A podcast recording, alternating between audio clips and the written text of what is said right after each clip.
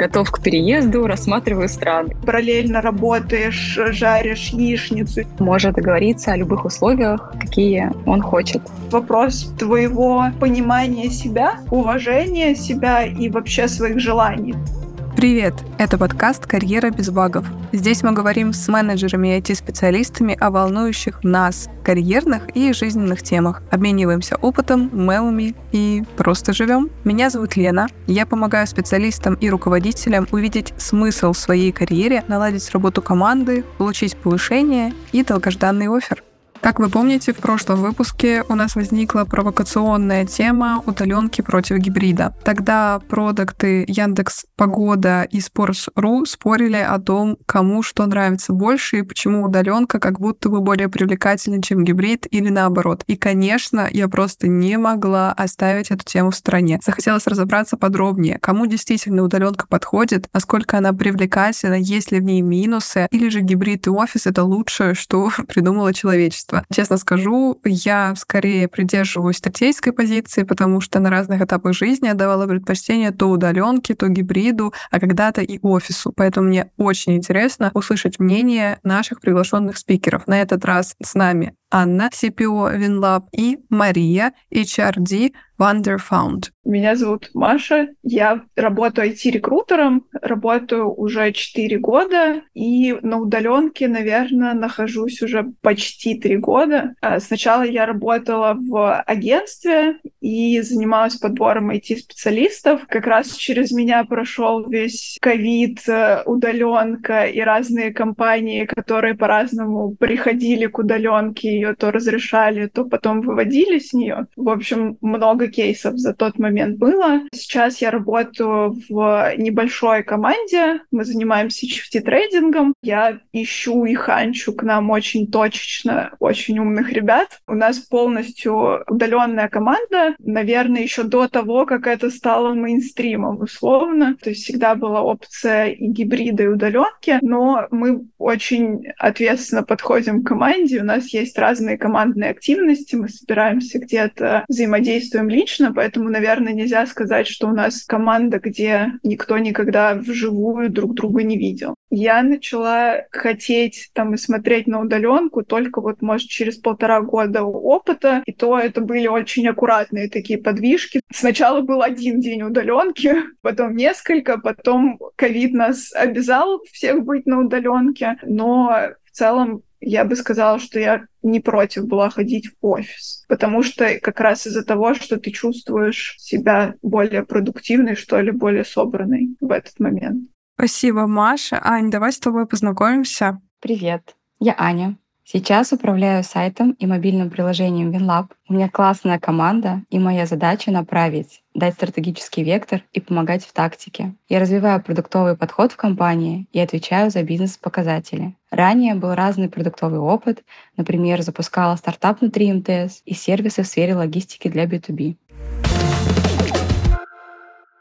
Кажется, что у вас у обеих довольно богатый опыт работы в удаленке. Да, вы были и в офисном формате, и гибриде, и сейчас в итоге работаете совершенно из разных точек мира. Мы, по сути, с вами сегодня отчасти пробуем силу интернета на разных точках земного шара. Но скажите, а в какой момент, возможно, был определенный этап, точка, когда вы поняли, что в офисе уже тесно, хочется удаленки, или наоборот, что удаленка надоела и хочется обратно обратно в офис. Была ли такая точка или точки в вашей истории? У меня не было какой-то такой конкретной точки. Просто с течением там, трех лет по разным причинам мы уходили на удаленку, либо комбинировали с гибридным форматом. И в какой-то момент времени ты просто фиксируешь для себя, когда и где тебе как удобно работать, и как будто бы появляются новые возможности для того, как ты можешь жить, как ты можешь что-то реализовать, и какие новые решения с командой вы можете находить, в том числе в удаленном формате.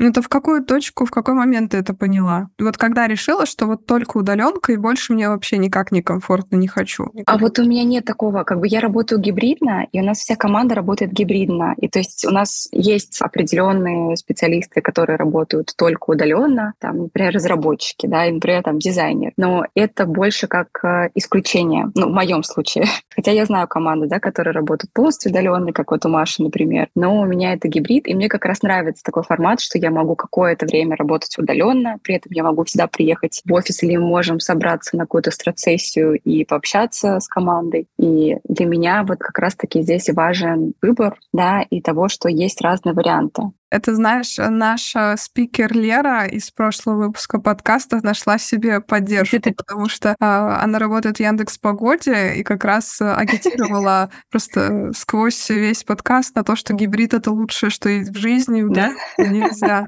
Так что сейчас нам Нет, я не считаю... Нет, я не считаю, что удаленка не невозможна. На самом деле я удаленку абсолютно поддерживаю. Просто, например, в компании, где я сейчас работаю, у нас омниканальный бизнес. У нас есть э, офлайн точки я лично отвечаю там за направление в Викоме, и, соответственно, у нас такой формат работы. Совсем прям удаленно, как будто бы тяжело, но это чисто наша история. А так удаленка, она абсолютно рабочая, и здесь все зависит от того, какой продукт, какая компания, какая команда, команда, как выстроены процессы. Если, например, это какая-то большая корпорация, в которой очень много различных пересечений и какие-то сложные документации, описания, непонятно кто что делает, то, наверное, удаленка это будет просто ну, физически людям сложно так работать. И какие-то вещи там решаются, я не знаю, у, как это, кофе-поинтов. вот. И когда у тебя есть, например, офлайн точки да, не знаю, магазины, кафе, рестораны, это, соответственно, тоже все подразумевает, что, ну, то есть есть люди, которые выходят в офис или какие-то точки рабочие. Ну, ты пока придерживаешься в своей ситуации гибрида. Ты за это? Да, да. Так, давай тогда теперь, Маша, придем к тебе.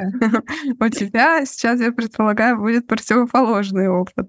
Ну да, действительно, я большой любитель удаленки. Хотя, наверное, тут будут исключения тоже. То есть я могу представить э, себя в работе в офисе, но это очень будут редкие кейсы. Например, если когда-нибудь кто-то из Шада посмотрит этот подкаст, ребята, я готова ходить к вам в офис. Возьмите меня на частичную занятость. Для себя сейчас, наверное, я бы хотела видеть гибкость. То есть я не против походить в офис какое-то время, увидеться с ребятами, но мне бы хотелось иметь возможность в момент, когда я захочу уехать или пожить где-то в другом городе или в другой стране, я могла спокойно это сделать. При этом, наверное, не могу сказать, что я пропагандирую удаленку для всех всегда и в любой момент, хотя у меня было такое заблуждение, кстати, когда начался ковид, и всех посадили на удаленку, и все стали очень жадны до удаленки. Все кандидаты, с которыми мы общались в агентстве, одним из обязательных требований говорили о наличии удаленки, и я свято верила в то, что это больше никогда не изменится, потому что у нас IT-рынок все-таки пока что рынок кандидатов, и они диктуют свои какие-то условия. Но это оказалось не так, и мне кажется, что сейчас достаточно много компаний, кто пропагандирует как раз гибридный формат работы. Я была удивлена тому, что это в обратную сторону откатится с течением времени. Мне нравится удаленка, наверное, еще в том плане, что я умею себя организовывать. То есть я могу понять людей, которым э, может не подойти удаленный формат работы, кто мешает рабочие дела вместе с домашними, и ты параллельно работаешь, жаришь яичницу, стираешь белье и заканчиваешь заканчиваешь вечером и не помнишь, когда ты отдыхал, когда ты работал, тебе кажется, что ты весь день в целом занимался чем-то. Удаленный формат работы накладывает на тебя какие-то дополнительные менеджерские обязанности своей жизни, и поскольку я с ними справляюсь, я думаю, что я поэтому на ней и остаюсь. Сам вопрос был в том, в какой момент я поняла, что я рассматриваю только удаленку. Наверное, такого конкретного момента-то и не было. То есть, скорее, это было не мое внутреннее желание, а желание извне, потому что случились определенные обстоятельства, которые всех вывели на удаленный формат работы, и это стало общедоступно всем, общеизвестно, и кажется, что до 2020 года особо-то мало людей, кто знал, что можно работать не в офисе. Поэтому я думаю, что я просто в процессе времени поняла, насколько приятно будет не тратить два часа времени своего в дороге до работы и обратно в метро, в машине или где-то, просто проводя это время с какой-то пользой для себя и выбирая это время для себя. У меня будет к вам провокационный вопрос. Вы обе сейчас говорите, что свобода нужна, просто у каждой как будто бы немного отношение к ней разное, да? Маш, ты сейчас за свободу в плане полной удаленки, Аня, ты за такой гибрид, чтобы выбирать, когда тебе идти на удаленку, когда в офис вопросики порешать, ну, грубо говоря.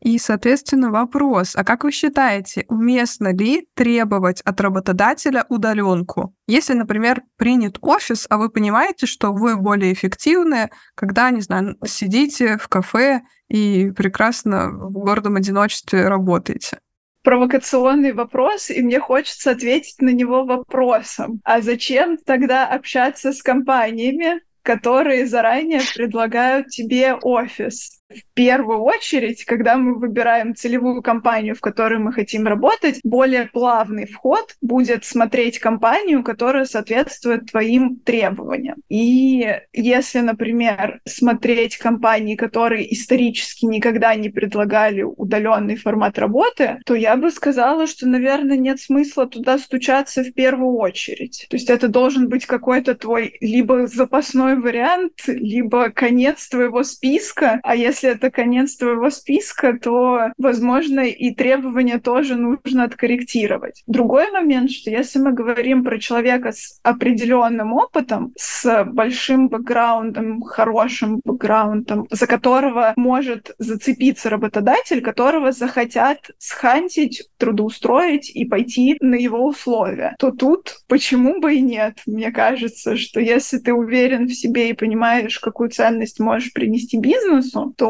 рынок IT все еще на стороне кандидатов. Сейчас мы это узнаем как раз у Ани. Аня, как ты относишься к тому, когда тебе человек начинает, ну так, э, э, предъявлять требования удаленки, например, что не хочу я ходить там, вот нужно, нужен митинг общий. У меня есть такие сотрудники. Что ты с ними делаешь? Они все еще живы? Ну, я на самом деле, я же не говорила, что там для меня важно каждый день, чтобы человек ходил в офис. Нет. И абсолютно есть команды, компании, которые тоже абсолютно прекрасно существуют удаленно. И здесь главное, чтобы интересы всех совпадали. Вот. Если отвечать на вопрос про то, насколько вообще корректно, да, чтобы кандидат мог там договориться по поводу удаленного формата. Я считаю, наоборот, это классно, если человек понимает, какой формат ему подходит. Скорее всего, это как раз-таки вряд ли будет прям джун-специалист. Хотя я видела таких, ко мне приходили, которые хотели быть продуктами, посмотрели курсы три месяца и считают, что они супер классные и хотят на удаленку. Как бы это один из критериев таких. Но, в общем, в целом, если специалист а, действительно классный, да, с хорошим опытом, и он может показать свою эффективность эффективность а, своей работы и, соответственно, спокойно может договориться о любых условиях, да, какие он хочет.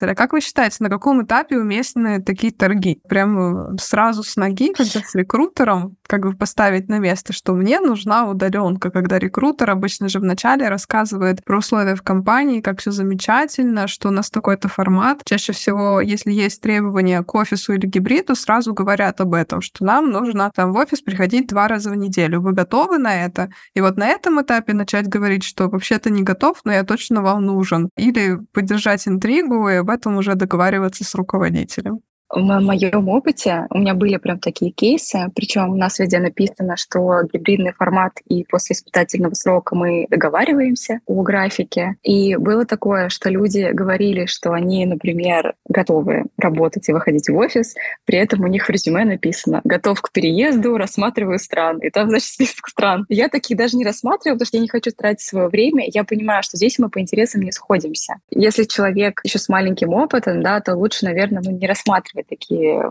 В общем, не тратить время друг друга и сразу идти в компании, у которых э, абсолютно открыто, да, разрешен удаленный формат работы. Маш, насколько ты с этим согласна? Как сталкивалась вообще с такими торгами? Я могу сказать с позиции рекрутера, который не очень любит такие сюрпризы на этапе оффера и согласований и всего такого. И поскольку я с кандидатом, получается, первый человек, кто общаюсь, я всегда спрашиваю открытым вопросом, что для человека важно, какие критерии есть у него вообще в выборе работы. И, как по мне, с точки зрения сотрудника, будет вызывать вопросы, если в процессе нашего общения обсуждение там, моего с кандидатом, потом интервью с кандидатом, нанимающим менеджера и дальше, вот эта вот цепочка логическая будет изменяться. То есть сначала мне человек будет говорить, что я вот рассматриваю такие вот условия, а дальше это как-то совершенствуется, и вот уже нужно перевести мою собаку, и, не знаю, там, я хочу что-то еще другое, пятое, десятое. Вот, конечно, это имеет место быть, и компании зачастую идут навстречу, но это, как по мне, может немножко испортить впечатление о специалисте с поправкой на его опыт. Я бы всегда делала эту поправку, потому что есть звездные кандидаты, которых ты не будешь упускать, э, что бы он ни захотел, даже если ему будет важна влажность в офисе или что-то еще более экзотическое. Если это будет junior middle специалист, то мне тоже кажется, что нужно на старте обсуждать эти моменты. Если вы совсем не сходитесь, то здесь вопрос твоего понимания себя, уважения себя и вообще своих желаний. То есть если тебе хочется удаленку, мы точно знаем опытным путем, что она существует в мире. Это не то, что мы выдумали и все за ней гонимся, то имеет смысл, наверное, прислушаться к своим желаниям и в первую очередь искать компании, которые на старте тебе скажут, что проблем с этим не будет будет, потому что дальше начнутся сложности у тебя, и у компании, и кажется, что никому от этого пользы особой-то и не будет.